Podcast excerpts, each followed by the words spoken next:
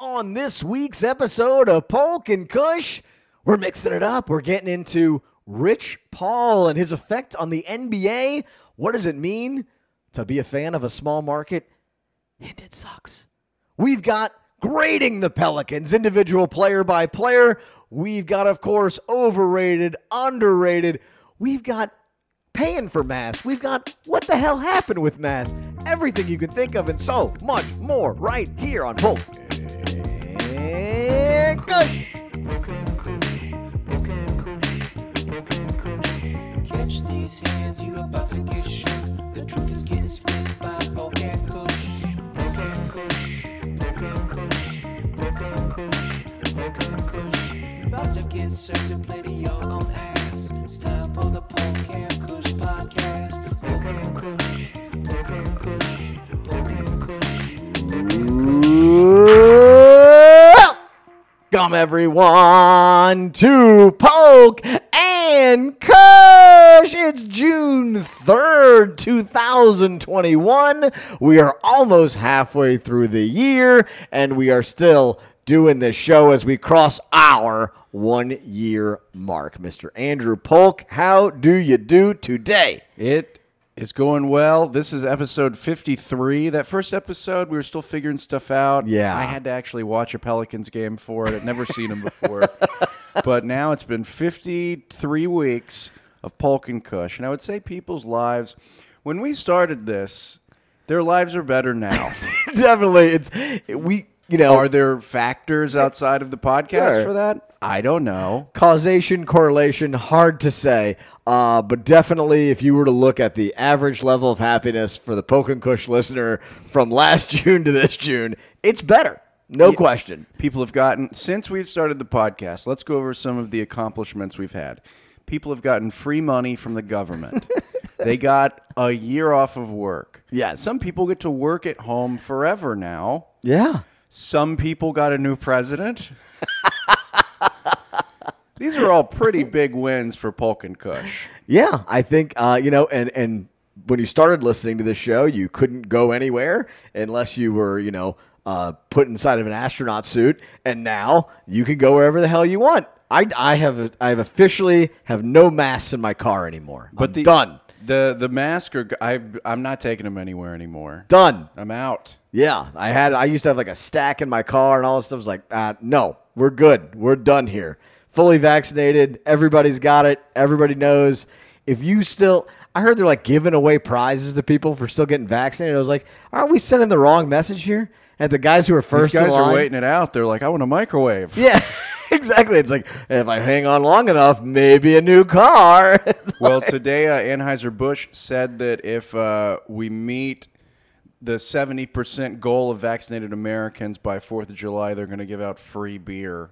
Wow. I don't know how. Is it like when... there's going to be a helicopter just showering crowds? Is it going to be like the Taco Bell, like whenever there's a stolen base in the World Series, everyone gets a taco? I think so. Okay. If the Pelicans score 100 points, you get free fries at Cane's. Yeah, that no one goes to. Yeah, why would you do that? Yeah. Who's going to Cane's and just getting fries? What kind of psychopath would you have to be? I don't know. I guess people do it. Who's going after a brutal Pelicans loss? They're like, I saved my ticket.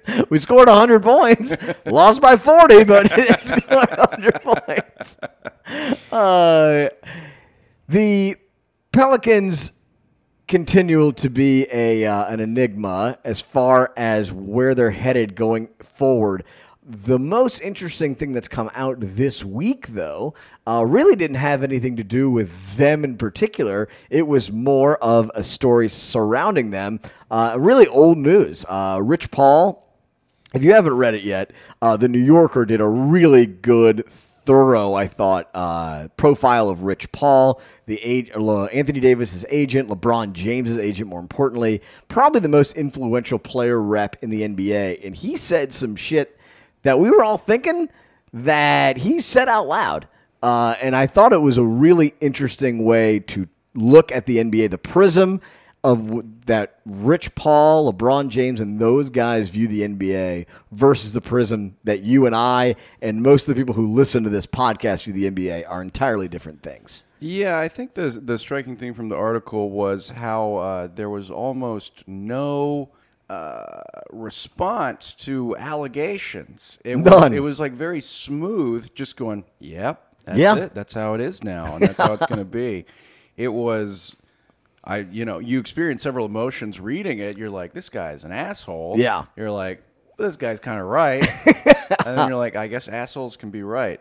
The story basically covers Rich Paul giving power to the players, mm-hmm. which has been a divisive issue in the NBA since, the 15 plus years or however long Rich Paul has been showboating LeBron around. Yes.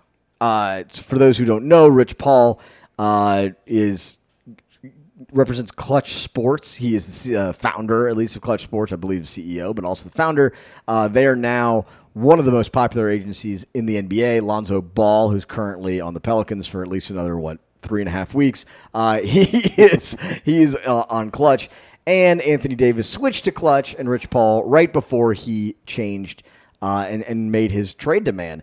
And basically what Rich Paul's whole point has been and continues to be very unapologetically is that the players are more important than the teams, and that as the players move around, they kind of have the ultimate freedom of what they want to do. The players dictate the league. The league does not really dictate the players. And that is a flip from basically every organization that we can ever think of, where our employees really aren't bigger than the employer in almost any sense. It's certainly in professional sports. You saw Tom Brady change teams, but he was with the Patriots for 20 years. These superstars, the people are fans of individual teams more so than individual players.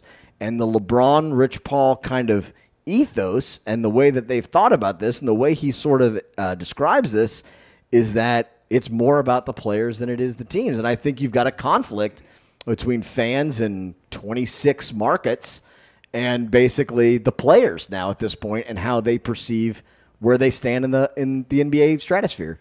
Well, the fans that particularly worship celebrity star players, even to a lesser degree, there are Lonzo stands out there. Yeah. There's a ton of crazy Lonzo accounts on Twitter. Yes. And the kind of fan that thinks that way about a certain player, they do exist. However, they're children. Yeah. Quite literally, a kid buys a Steph Curry jersey. The next week he buys a Trae Young jersey. The next week he buys a whoever the flavor of the week jersey is. That's still money. That's still fans. That's still revenue. But I think a connection there is a big criticism of Rich Paul is that he's not very educated. He started doing this when he was 18, 19. He was selling shirts out of his trunk. Mm-hmm. I think some of that child fan mentality is completely why he's treating it this way. Yeah. And why he thinks that people are fans of the NBA players less than the teams, which I don't agree with. Yeah, I think if you were to look at how the NBA's business model is built, certainly the star players drive a good portion of the national conversation. But when you think of the audience in general of the NBA, which includes the 30 different local television contracts, the ESPN national deal, the TNT national deal, the billions upon billions of dollars, most of the audience on a night-to-night basis are people who are invested in one team versus another, not one player versus another. Right. Now, that's on the whole. Now, to look at the marquee and the headlines and those kinds of things is typically based around players, but it's the chase for championships. It's the chase of individual teams and individual cities. That is where most of the NBA audience lives on a daily basis. And the fact is that LeBron James has shown he doesn't really care. He switched teams 3 times now. That was kind of unprecedented. Say what you will about Michael Jordan and whatever. He did all that on the Bulls. You couldn't really say Michael Jordan, was kind of a mercenary. He got a lot of money, but he was part of the Bulls. You could kind of make the difference between the, what LeBron is. LeBron is I don't care where I am, I'm going to the championship. And Michael Jordan was Michael Jordan on the Bulls is going to the championship. And it is a huge difference in the way we view those two guys based a lot on that. They are different entities, and Rich Paul plays a very large role in that. But you can't just ignore that people are passionate about their teams. I think that's getting lost in the sauce of all of this in the NBA, that first and foremost, most of the audience cares about their team, and it feels like it's getting to a dangerous point in the league where they no longer give a crap about that. And I think that's ultimately is like there has to be a line as they have pushed this player empowerment era. And let me read a quote from Rich Paul here that I thought was kind of interesting. LeBron James is unapologetic and believes the decision helped other athletes take control of their careers. LeBron said, "You're always going to have people that are going to agree, not going to agree with something you do. At the end of the day, they can't stop you. They can't stop your path and stop your journey. I'm happy I was able to fall on the sword for the rest of the athletes to be able to feel empowered." That is a really telling quote, which is LeBron James thinks that this is the way this is going now. Like, I'm going to do what I want to do. We've set the precedent in the league. The fact that James Harden is leaving with 2.5 years left on his contract, the fact I'm pushing Anthony Davis out of the door. Like, the league has changed drastically in 3 to 4 years since the decision was the starting point. And since then it's accelerated to where they're just clustering guys together. It doesn't matter how long they're on contracts for. The only true path to a championship in most of these guys' minds is by teaming 3 and 4 superstars, all-stars together. And it is like, you know, you in whatever city, be damned. I don't care that you root for that team. It doesn't make any difference to me. The fact that you're a Rockets season ticket holder, no one gives a shit about you. Like, you're to the side. This is all about the players deciding what they want to do, and no one can stop them. And that's where the league would have to step in and do something. I don't think the league is going to step in and do something. No, and to go back to that LeBron James quote, I felt like there was very something like setting up. It was very Trumpy in the way he said, I'm the one that fell on the sword. That's definitely going to come back whenever he's not in the league anymore and can admit that he's a part owner of Clutch. Definitely. And can say, hey, I'm the motherfucker that did this. This is my company. Yeah. And then, you know, Rich Paul's going to have information about Hillary Clinton and we'll never hear from him again. I mean, it is. It's a very – and look, like Trump in a lot of ways, his narcissism is somewhat founded. Donald Trump became the president of the frickin' United States after we all called him an idiot and asshole for however long. Like – There's a truth behind the narcissism. LeBron is the greatest athlete to have ever played in the NBA and the most influential. And then he takes pictures reading page one of books. He's a douchebag, you know. Like, it's not that he's not a douchebag, but he's also that. Another part of this that I found really interesting. They quoted an anonymous GM in the league, and I thought this was like the quote that distilled a lot of this for me. And it said, quote, "Player empowerment is a catch-all for the fact that the league has done a terrible job of empowering teams. Players have all of the leverage in every situation. I think it's the worst thing that's ever happened to professional sports at all levels." Whoa. And then Bomani Jones said, "The NBA has a problem, which is it's got some bad real estate. They put a lot of teams in places that young black men don't want to live." So this is what they're saying now. It's like, if you have a team in 20 plus of these cities, unless you get, he means Indiana, yeah, right? Unless you get Giannis or you build the Spurs, like, you're kind of screwed, or you happen to draft Nikola Jokic in the second round, whatever. Like, the league is no longer tailored. It's not built at all on a level of competitive balance. I think they've thrown that idea completely out. Right. And I guess it wasn't really there in the 80s and it wasn't really there in the 90s, but there was a time where it did feel like at the start of a season that you could build a championship team just based on how good your front office was and not as much on where your front office is. And that doesn't feel like it's true anymore. Is there going to have to be an NBA tourism board where it's like, actually, you should move to Memphis. Here's why. Yeah. And you're asking 18-year-olds to say, where do you want to live? 18-year-olds have heard of 4 places. Yeah. They've heard of Miami. Mm-hmm. They've heard of They've heard of New York, and they've heard of Los Angeles. Those are the 4 places. They're going to go, well, I've never been anywhere. Yeah. I guess I'll go to but New York. Yeah, they're all super rich guys who have the ability to do whatever they want, and now they've been able to push these front offices. The James Harden thing really, to me, broke the the mold of all this. We can all blame LeBron, and he started it, and Rich Paul is definitely the mouthpiece of it. And the Anthony Davis trade in a lot of ways set the table for it. But James Harden had like 2.5 years left on his deal. The Rockets had zero desire to trade him. They were building the entire franchise around him. They did whatever he wanted to do, completely lived off the whims of him. And then he just decided one day he couldn't win a championship in Houston based on the way that his team was set up, and that he was going to just tank it until he got out of there. And they traded him for a bag of dog shit. And there was nothing the Rockets could do about it. They were either going to play with a complete malcontent who was going to be an asshole and didn't care about being an asshole about it, or you have to trade him for, 5% of what he's actually worth. And at least the Pelicans got a pretty decent haul in return. The Rockets got nothing. And I think that's going to be more the future of these deals, is like when you have an unhappy star who wants out, he's just going to go. And there's nothing you can do about it. Well, yeah, when you put it like that, it seems like the Pelicans, potential picks might seem pretty good in 3 or 4 years. Yeah. And it's going to be a completely different landscape again.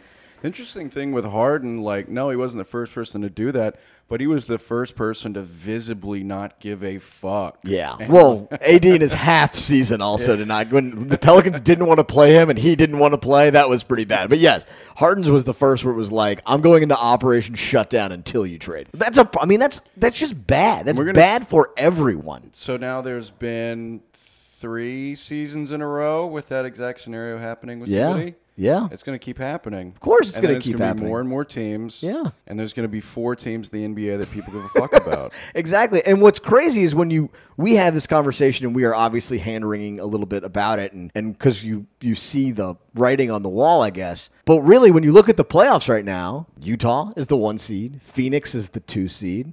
You've got Philly on the other side. Really, the only team that's like a super team that's still really in the championship picture is Brooklyn. And, the Warriors aren't in there. The Lakers, are, when you're listening to this, they might be eliminated depending if Anthony Davis comes back. It doesn't feel like it's impossible to do it the other way, but it feels like the deck is stacked so far against you in the other direction. Yeah, well, people aren't even concerned about the seeding in the playoffs now because the regular season doesn't mean anything, and these teams are saving it for the postseason. Yeah. Los Angeles, if healthy, would be everybody's number 1 seed, whether they knew it or not. They were the favorites in the West betting-wise. Yeah, so are the players just making the NBA more and more useless? Mm-hmm. Are they going to walk all of the fans away and no one's going to give a shit? Yeah. In New Orleans, barely anyone gives a shit as it is. Yeah. I don't know the market in Memphis and Indiana and Charlotte, these small towns.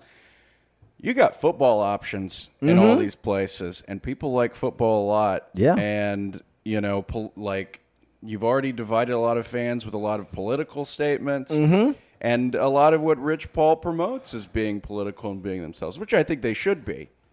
They have every right to do all of this. They have every right to do it. They should be pushing for their own interest. The question is there a governor, not owner? We will still call them owners because that is the stupidest fucking term to say for owners. Is there some person in charge of dialing that back? Is there a counterforce to the players just doing literally whatever they want? Well, what is the counterforce going to be? Money? That's what penalties. Yeah. I don't know. The league has to set something up to keep some of this stuff from happening, and I don't know if they have the ability to do it because the money is so much. There's not going to be NBA socialism. They're not able to put into place of Charlotte hasn't been good in a while. The draft is that. Yeah, the NFL can do it. Yeah, the NFL turns it over, and if you get a good quarterback, all of a sudden you're a good team. And even baseball, if you get draft high enough for long enough time, you're pretty much going to build a good minor league system as long as you're not a bunch of morons. The NBA is brutal, man. The solution to this is high-speed rail travel from every city in the country to go to New York or L.A. or Miami. Get from Indiana to Miami in 3 hours. Should we just put 10 teams in each of those? God, is this becoming an idea? Is Elon Musk going to save the NBA with light speed rails? Just put 7 teams in San Francisco, 7 teams in Los Angeles, 7 in Miami, 7 in New York, and then we'll keep 2 in Texas. Keep the team names, though. It's just the New Orleans Pelicans now play out of Los Angeles. Yeah, like they're in Orange County. Sure. Yeah. We can go to the arena and watch it on TV. Would it be that much different? Would people here notice? I mean, the meatiest part for me of this whole thing was really when he got in. I mean, Rich Paul was pretty open about the Anthony Davis thing. Yeah. He pushed him straight up. He also called the Lakers "we" at one point in the interview. Which he does have 6 players on the Lakers, so I get that. But he also has lots of other players, too. He's the most influential player representative who's basically working for one guy. Well, he was working the Mendelson guy or whatever his name was. Yeah. He was like, what did you learn at CAA? And he said, nothing. I learned absolutely nothing. Rich Paul said, I learned nothing at CAA. The guy was like, you know that we're like recording right now. He's like, yeah, I know. I learned nothing. It was great. And there's people lined up to give this guy money. Hey, you don't know anything? Yeah. Sounds good. Yeah. It speaks to the power of Rich Paul, man. And look, God bless him. Yeah. Okay. I'm impressed. He's a smart person. He's a smart business owner. He obviously knows who his market is, and he knows what he's doing. It's just, will it completely bankrupt the sport and destroy it forever? Yeah. Or is it a short-term gain for LeBron and Rich Paul that is also, on the other hand, sort of ruining the NBA when he's gone? And that's a question that I don't think they can answer, and that I don't know if they really care about. Because, you've got the similar agent in Drew Rosenhaus in the NFL, and you've got a similar agent, Scott Boras, in Major League Baseball. Like, these guys exist. They're power hungry, and they're going to push their advantage anytime they have the opportunity, and they don't really give a shit about the long-term implications of it. But he definitely feels like he's got a shield around him and a little bit of a bubble. When the Anthony Davis thing really is striking, because I love this story because of how honest Rich Paul is, and he does not give a shit. I asked Rich, this is from the writer, I asked Paul what he would say to a fan who believes that once an athlete signs a contract, he owes it to the team to finish it out. Quote, that would normally be called a casual fan. Casual fan doesn't understand the layers that come with it. I asked him about his early conversations with Davis when leaving New Orleans. I educated him on why he thought the team wouldn't be, he paused, all athletes are competitive and confident until reality sets in, and I educated him on things. You either need your team, a winning mix of players in place, or you need flexibility, assets, money, and the ability to make decisions, and more importantly, the willingness to pay the tax. All athletes are confident until I talk them out of being confident. This ain't money ball, he said. Yeah. So he basically... LeBron was like, go sign Anthony Davis, or LeBron told Anthony Davis, go sign with Rich, and then Rich basically told him, get the fuck out of New Orleans. They're never going to pay the luxury tax. You're never going to win at a high level, and let's demand our way out of town right now, and I can do everything, and you just kind of stand there and look like an idiot. Like you don't know what's going on. Here's a Looney Tunes shirt. Yeah. Here's a Looney Tunes shirt. Yeah, and that's the NBA right now, man, and you want to know why people... are skeptical or whatever. I mean, it is every time one of these things happens, you lose at least a portion of fans. And maybe the next generation of fans doesn't grow up like we did with teams as being the most important thing. No, the next generation's watching people play NBA 2K. Yeah. They're not watching even real teams. Yeah. So, I mean, they literally might just like, it doesn't matter what jersey the guy is wearing as he bounces around. That's who you watch, and that's who you want to win, and nothing else really matters. And I find that to be, like, insane.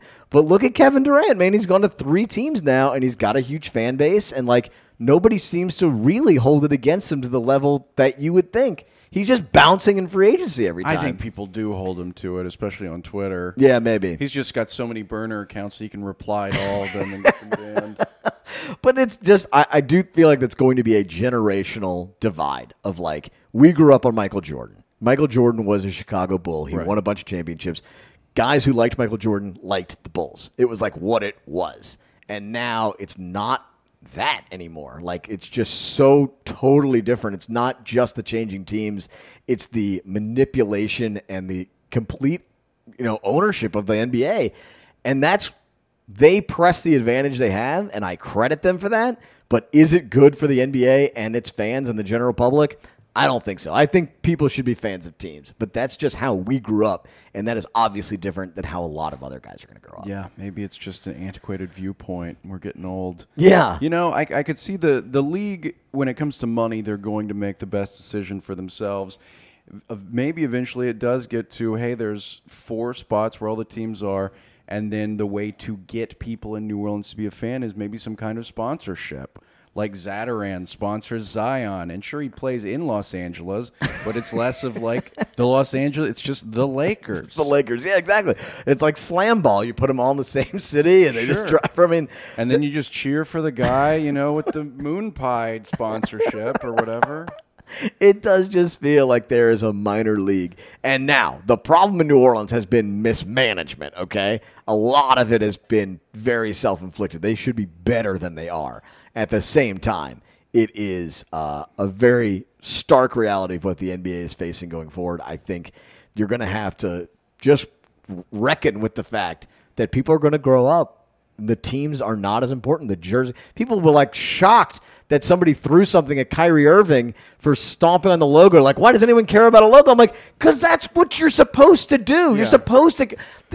People are fans. They're psychopaths. This is what you've bred into human beings. They take these logos very seriously and they wrap their self-esteem around it. It doesn't make any sense. But it's what it is. Yeah. And it's like now... People get tattoos. Yeah. Like these logos. These logos. Teams that are losers. Yeah. It's like people have Vols logos. People have Detroit Lion tattoos. Exactly. And it's like people dress up like a lion and stand in front of like... They work on a tugboat for 5 years. They spend all of their money that they've ever made on one ticket. And when they go there, yeah, they might throw a bottle at you. Yeah. it's not like, good. It's terrible. We think it's, you know, you shouldn't be throwing shit at players, but it's like... The reaction of like, I can't believe these fans feel. It's like, yeah, the logo means something to them. Like, that's what sports was supposed to be, was you cared about the team. And then as the team changed, you still stuck with them. And now I think that's just going to be a very different concept in the NBA. I think it was funny. Everybody like complaining about the Kyrie bottle throwing incident are also the same people turn around and go, this NBA's soft. Yeah. It's because nobody's fucking throwing bottles at him. Look, if you want a Malice in the Palace every few years to remind the fans, like, hey, we'll fuck you up. Yeah. That can happen. I really wish they had just let Russell Westbrook just run up into the stands and beat the ever-living shit out of that guy. That would have been great. I mean, he would have just mauled him to death. Oh. He was so pissed. What do you think? Zion would have just eaten the popcorn? He just would have caught it. Like it was a Mardi Gras parade. Hey, like, can I have some more? Fans are wilding out. Some dude ran on the floor in Philadelphia and was tackled near Dwight Howard. It's nuts. Don't run towards the largest one.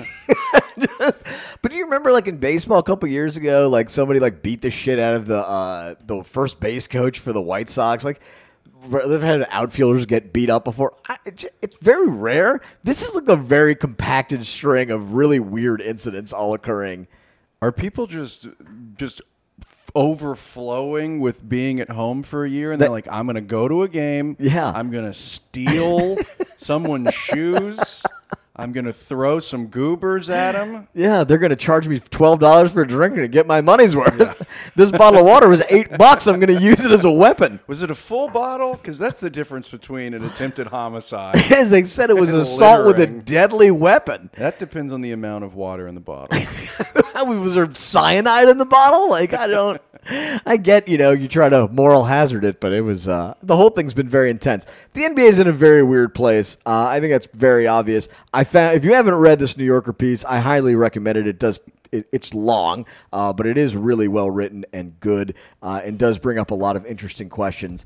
Anyway, we will take a quick break. We're going to come back and get deeper into the Pelicans themselves. We're going to go through, make some grades for this roster, go player by player, and kind of discuss what we've got on this Pelicans roster as we move into the firmest part of the offseason. Then, of course, Polk News, overrated, underrated, the worst. You know what you got here, right here, Polk and Kush.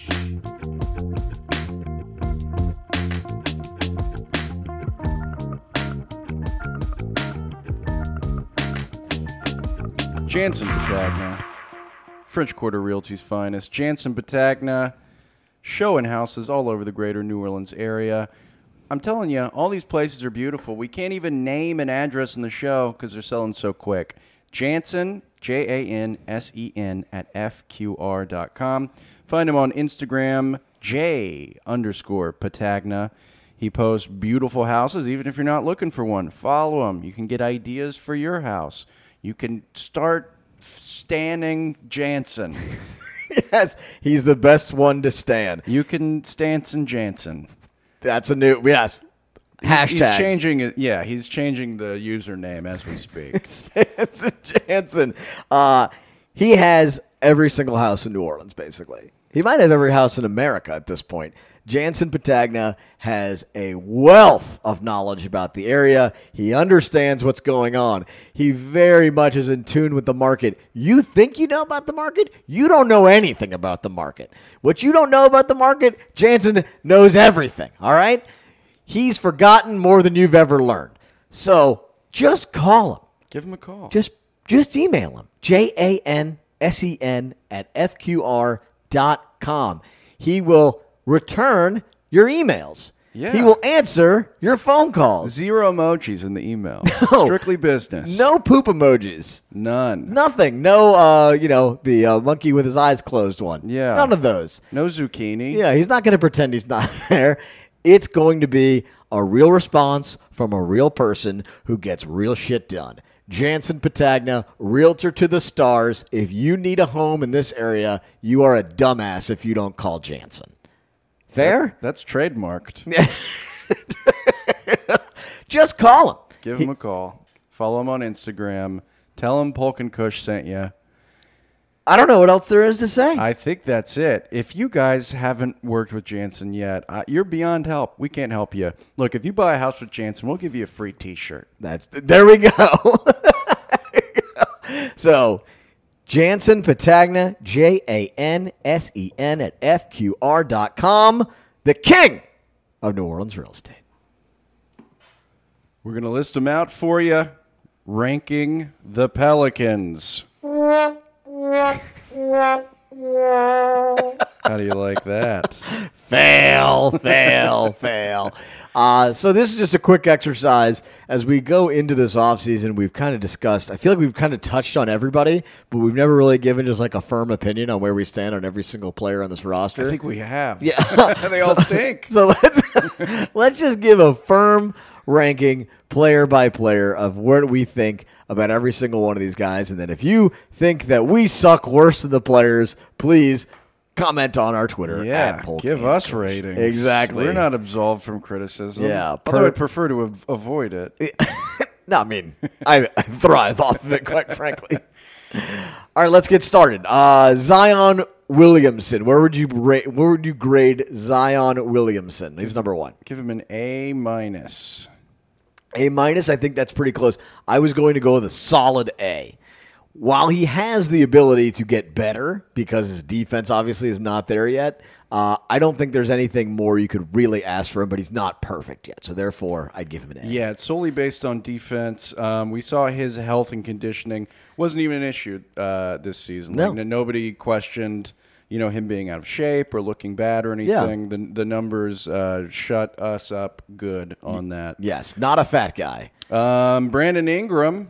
I'd give Brandon Ingram a B to B-. I could probably generously, I'll give him a B.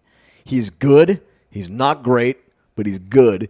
And at the contract value, it's worse, but I think he's a solid, good player and not much more right now. I'm going to give him a B, but if it was... That B is because of last season rolling into the season so quickly. Sure. Otherwise, it would probably be a B- Mm-hmm. For BI. Yeah, his defense stanks, the big one. All right, who's next? Lonzo Ball. Lonzo Ball, I'm going to give a C+.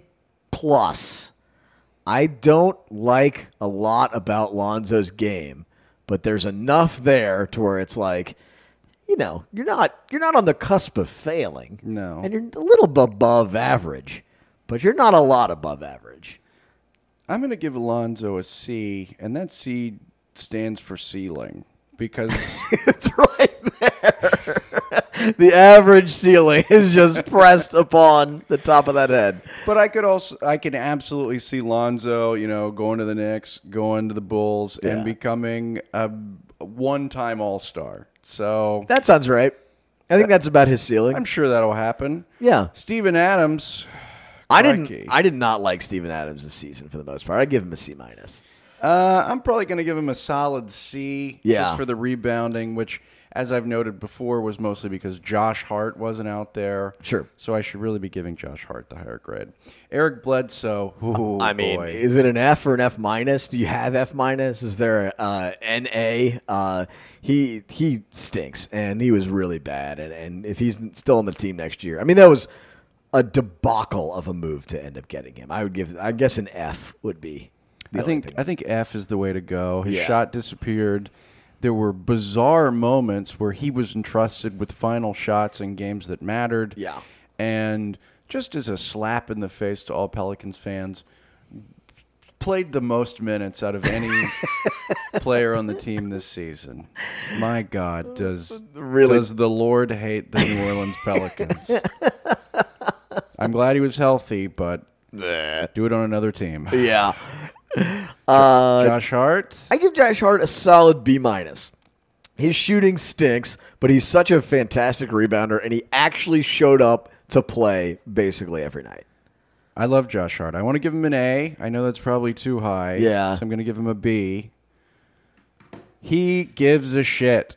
Which is, it's such a low bar in any other team, in any other sport, and on the Pelicans you're like, hey, well, he doesn't get the credit he deserves. He played 27, 28 minutes a game. Those are starter numbers. True. I don't think he's a bad shooter. He's a modified version of Russell Westbrook. A worse version of Russell Westbrook. That's what I was.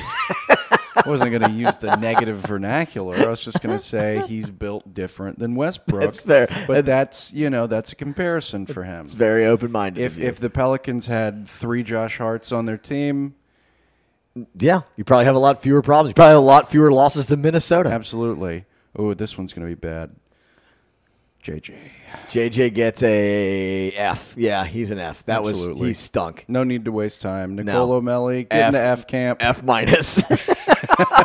He sucked ass. What's the alphabet in your language? He was an SA for sucked ass. Nikhil. Nikhil moved from probably a D to a C+ on the second half of the season. That's exactly what I'm going with. Okay. Second half. And you know what? It was a trending upward C+. Yeah. Could have easily been... What comes after C+? I didn't go to school. B-? B-, yeah. Yeah, could have easily been that if he... Did your mom give you grades? Huh? Did your mom give you grades? A smiley face that... or a frowny face. Pancakes was you passed. Yeah. Gruel was you failed. Fruit was I failed. That's why I have scurvy. Jackson Hayes. That's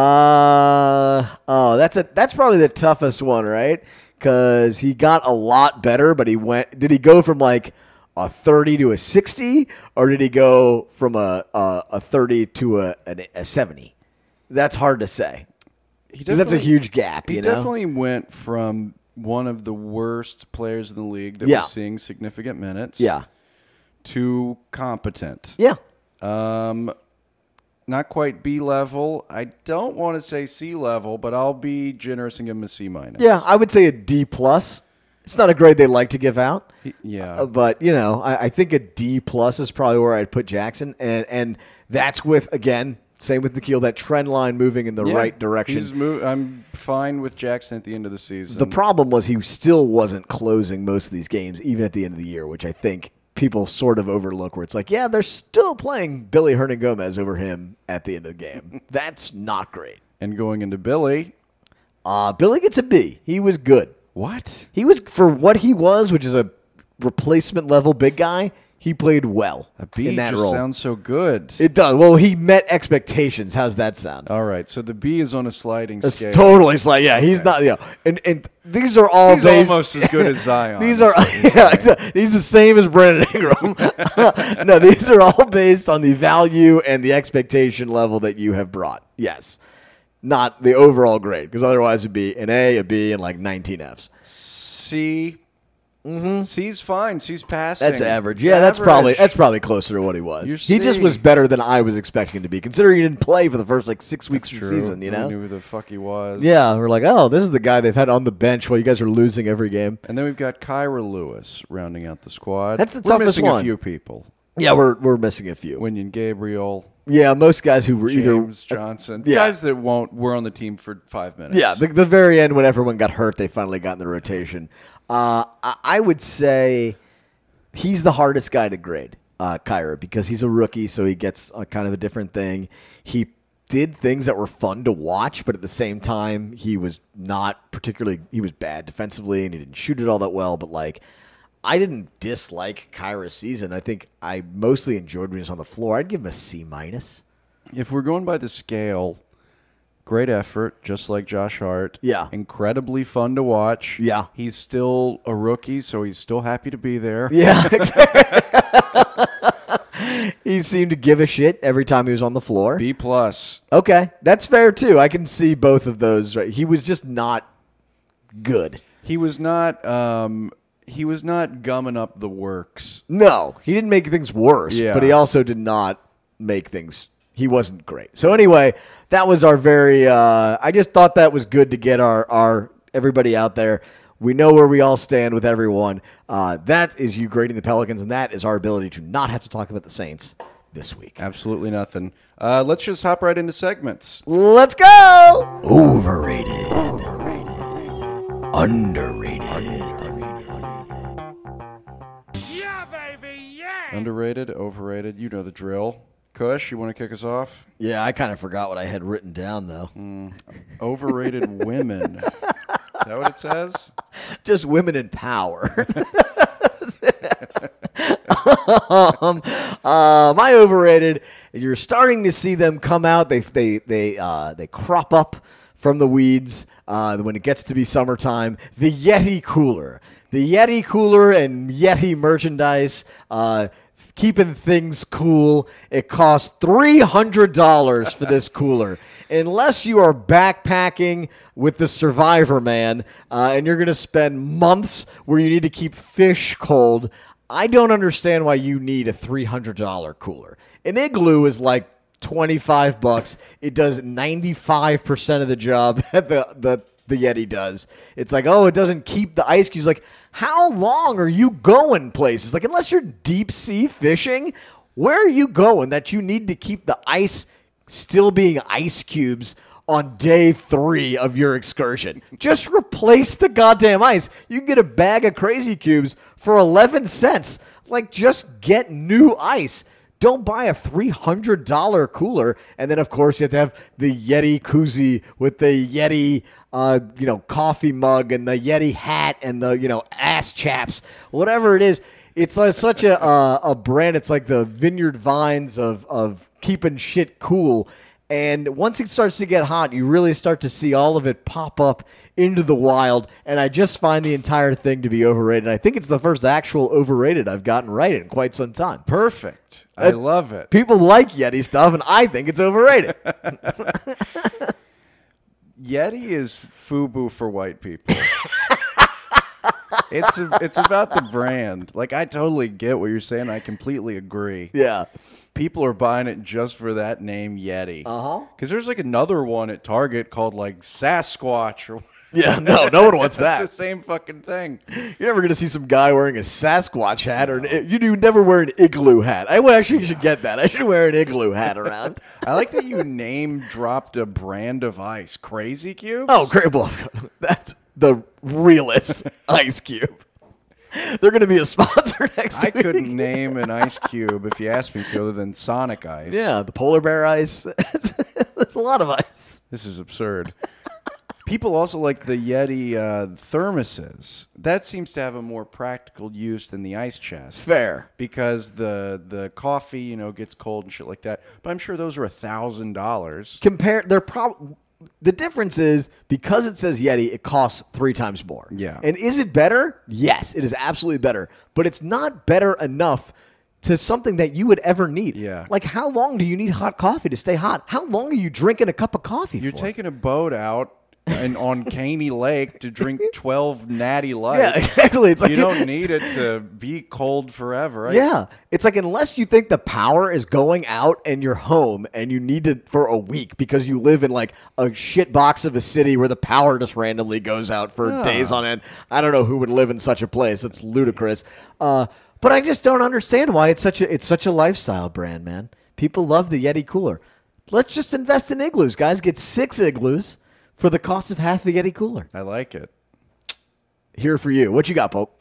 Overrated dating. Specifically dating apps. You don't like women anymore? I'm too old, man. Yeah. I turned 36 last week. How'd that go? Well, I'm here. Ale was beautiful? I did go to Ale. Had the birthday party at Ale. Shout out to them. Killing it, Pat. They did close at 11. I was like, come on, I'm a VIP. I'm like, get the fuck out. Get out of here. No, the podcast. And they threw me out.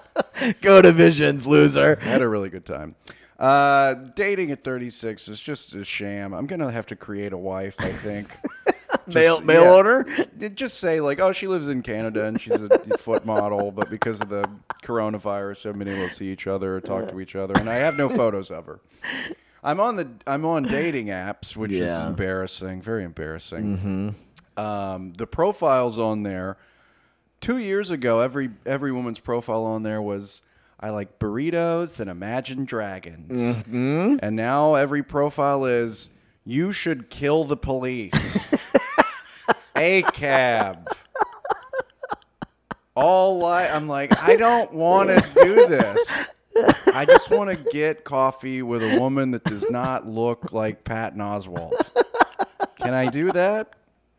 But that's the thing. All these, you have to pay to see women that don't have horns. Some people I know love the dating app. They're swiping through it. They're meeting up with these goblins in alleyways and Wendy's trash cans and all the places where you go meet someone off the internet. I can't do this. Someone in my I've got to retire. That's dude. I think it's, you know, hang the jersey in the rafters. I mean, I put up good numbers, but I think the time is just the clock has run out. Someone in my office came up to me and showed me and was like, "Are you on Hinge or whatever dating app it was?" I was like, "What are you talking about?" I was like, "I've been married my entire life, basically." I was "Yeah, of course I'm on." Yeah. I was like, "What are you talking about?" And she showed me a picture. It was one of my friends, and they had me in their dating profile picture. I was like, this is entrapment. I was like, I feel like I'm being pinched here. I was like, this is not good.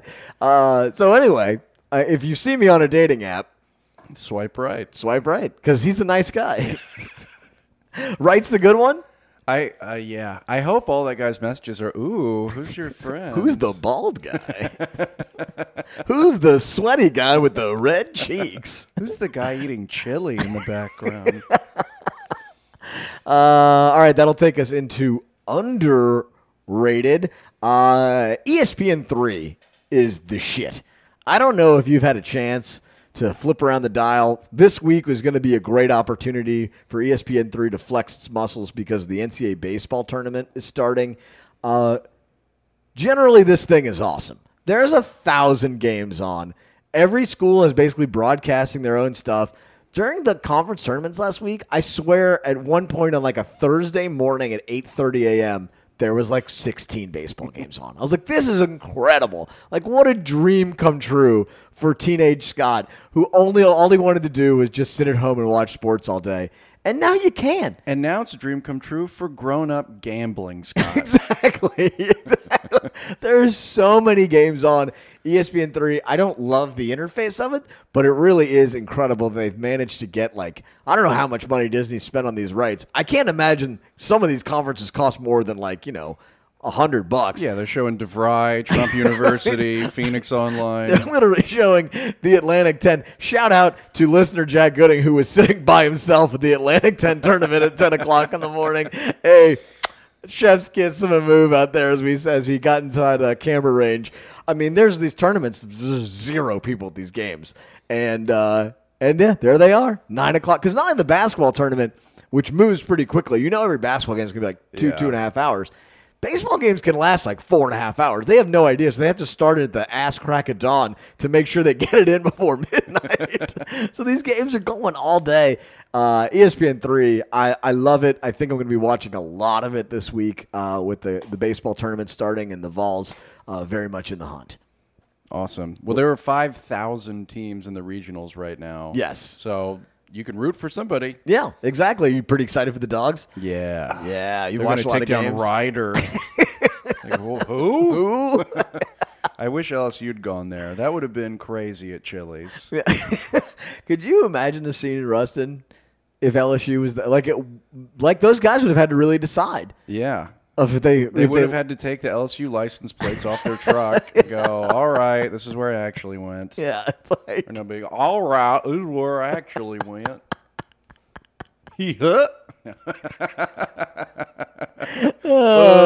You said it, not me. Yeah, I did say it. They don't know what a fucking podcast is. Oh, God. What you got, Polk? Underrated, and this is along the Kush side of what I consider underrated. Okay, it's not really underrated. It's whatever. Taco Tuesday. I'm saying it's underrated because one, LeBron made it stupid. The Taco Tuesday stuff is dumb. Fair. However, I think most people forget that this is basically Cinco de Mayo every week. Yeah, you can go to Mr. Tequila's on, which is not as bad as they have a horrible name. It's a bad name, but. They have dollar tacos every Tuesday. The one on Ferret? Yeah. Oh, nice. And a lot of places, like a lot of Mexican restaurants around here, it's Tex-Mex. They don't do the Taco Tuesday stuff. Mm-hmm. They're liars. The cheats. You know. Me multiple times. Like the Texans. Yeah. Taco Tuesday. So we're not saying tacos are... underrated. We're saying Taco Tuesday. No one really goes, hey, it's Taco Tuesday. Let's go get some tacos. You know, you've got Stir Friday. You've got Whataburger Wednesday. Everybody's talking about them. What is it? Gumbo is on Friday and red beans is on Monday. Start putting the Taco Tuesday in your routine. Food trucks, restaurants, bars, start doing Taco Tuesday. People love tacos. Throw out the old food over the weekend, put it in the taco. There you go. I think it's what they do. I think it's definitely what they do. It's the garbage truck of food. The vestibule that is that soft taco really, you know, erases how old the meat is. Yeah, well, I'm the garbage truck of men, so I'm going to eat about 8 of them. All right, that takes us into my favorite part of every single week on this here program. Ladies and gentlemen, the way! The worst. The worst is the worst thing I saw or read this week. This is one where you can help us out. Send us your stories, your tweets, your articles, your personal anecdotes to polkandkush@gmail.com. I'll kick us off. This is from NBC News in the Bay Area. Mendocino restaurant adds $5 fee for customers wearing mask. We were going heavy mask this week. Fiddleheads Cafe owner has not been shy about criticizing COVID. Yeah, Fiddleheads. That's a great name. That's we're like investing our life savings into a place. What do you want to call it? Fiddleheads. Let's name it after Grandma. Fiddleheads. That's definitely a slur from World War II, right? Signs posted in the windows and at the register of Fiddleheads Cafe on Lansing Street read, $5 fee added to orders placed while wearing a face mask. And in the fine print below that message, it adds, anyone overheard boasting about receiving a vaccine would receive another $5 charge. That's incredible. Owner Chris Castleman told NBC some customers have paid the fee. No, they haven't. No, they haven't. No one in this place is very close to San Francisco. Nobody that would walk up to a restaurant would see a sign saying if you're wearing a mask, it's $5, would go in. No. There's no way. No. He says that the fee ultimately is an optional donation. Yeah, to you. And then it goes to charities. Customers either love it or hate it. That I agree. Mm-hmm. Except maybe with the word customer. Because if they don't purchase anything from you, then you're just a citizen. Yes, you're just a thief. You just stole $5 from someone. There are people who refuse to pay it. I guess a $5 donation to charity is too much for them. That's a nice little jab. I give them the freedom of choice, which seems to be a foreign concept in these parts of the country. Ooh. I always like using the word foreign to describe what you think is an American principle. Guy doesn't really get the irony there. They had another sign posted in the restaurant that read, "Throw your mask in our trash can and receive 50% off your order." And another sign that has since been removed after they received a $10,000 citation saying, "Get your free COVID-19 vaccine card here," along with a photocopy of what appeared to be an official COVID-19 vaccination record card. So Fiddleheads Cafe is now trafficking illegal bootleg COVID-19 cards. Yeah, I think they've crossed the line there. That seems like it's all fun and games until... I mean, people are like, don't take pictures with your vaccination card. These guys are like, we'll make it for you. It's like they have the template, like in Vegas Vacation, they make the fake ID. You know? You just hold the thing up and take a picture with your face in it. Oh, my God. What's the guy's name in Vegas? That's going to kill me. What's his name? Cousin Randy? No, yeah, but his kid gets the thing. Oh, my God. Mr. Papa Giorgio. There we go. There it is. Well, that's the owner of this place. They better have a good BLT or something. It says nothing about the food. Yeah. That's crazy. I wonder what the Yelp reviews for this place are like right now. I always find it hilarious when it's like in the Bay Area, and they obviously hate like 95% of the people that live around them. Oh, yeah. People like that just love... Yeah. Upsetting everyone. That's why you live there. Yeah. And it's like, no one in California likes Trump. It's like, yeah, they do. Yeah. It's like, they just, there's a lot fewer of them. It's like, but they like him more than you like him. You know? They like him more than the people that you know that like Trump. They like him more because he pisses all these people off that they hate. All right. So that'll move me into my worst of the week. Mine is also very mask-based. Mine is less funny. Dr. Fauci's emails show him saying masks don't work against COVID.